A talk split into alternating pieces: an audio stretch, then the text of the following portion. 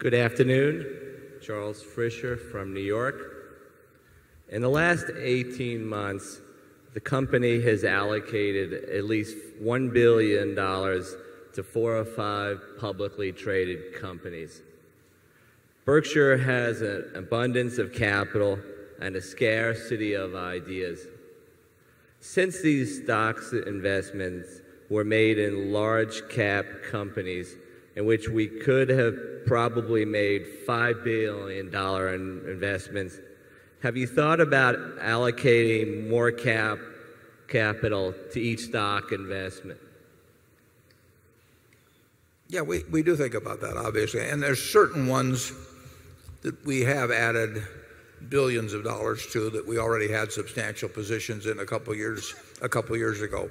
Obviously, when we add to the present list, we think we're adding to the ones either that look the most attractive to us or to the ones that we can just buy. I mean, there are some things where we can't put that much money in or where we will hit reporting thresholds that will cause a problem. If we own over 10% of a company, you know, if we can't sell a share of it then for 6 months without it being if there's a profit, it being recaptured pursuing to a short swing rule. So there's some technical things that enter into whether we cross certain thresholds of of ownership size. Um, but if you look at you know, if you look at the portfolio at the end of 2,007, you're going to see that certain positions in there from 2,006 have probably been increased by billions of dollars. And and that's always something that I'm considering and Charlie's considering. Uh, we like to add to present positions. I mean, those are companies we know, understand, obviously like to some degree. And if the price gets reasonably attractive and we got money around, we will add. If we can find a good business to buy, you know, we will sell the least attractive. Charlie? Yeah, It isn't as easy as it looks to buy these big positions. Uh, when we were buying Coca Cola, we were buying every share we could with uh, what 30 or 40% of the daily trading. Yes.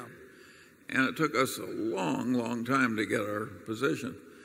And uh, so there are huge difficulties to managing great big common stock portfolios. We like it way better when we have those problems now than we liked it when we didn't have them early. But it does make it much harder. We have no easy way of moving these elephants around.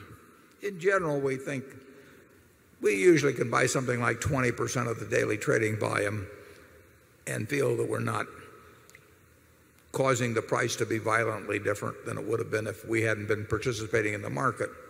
So that means if we're going to buy $5,000,000,000 worth of something, $25 billion worth of it's going to have to trade. And that's a lot for many stocks. So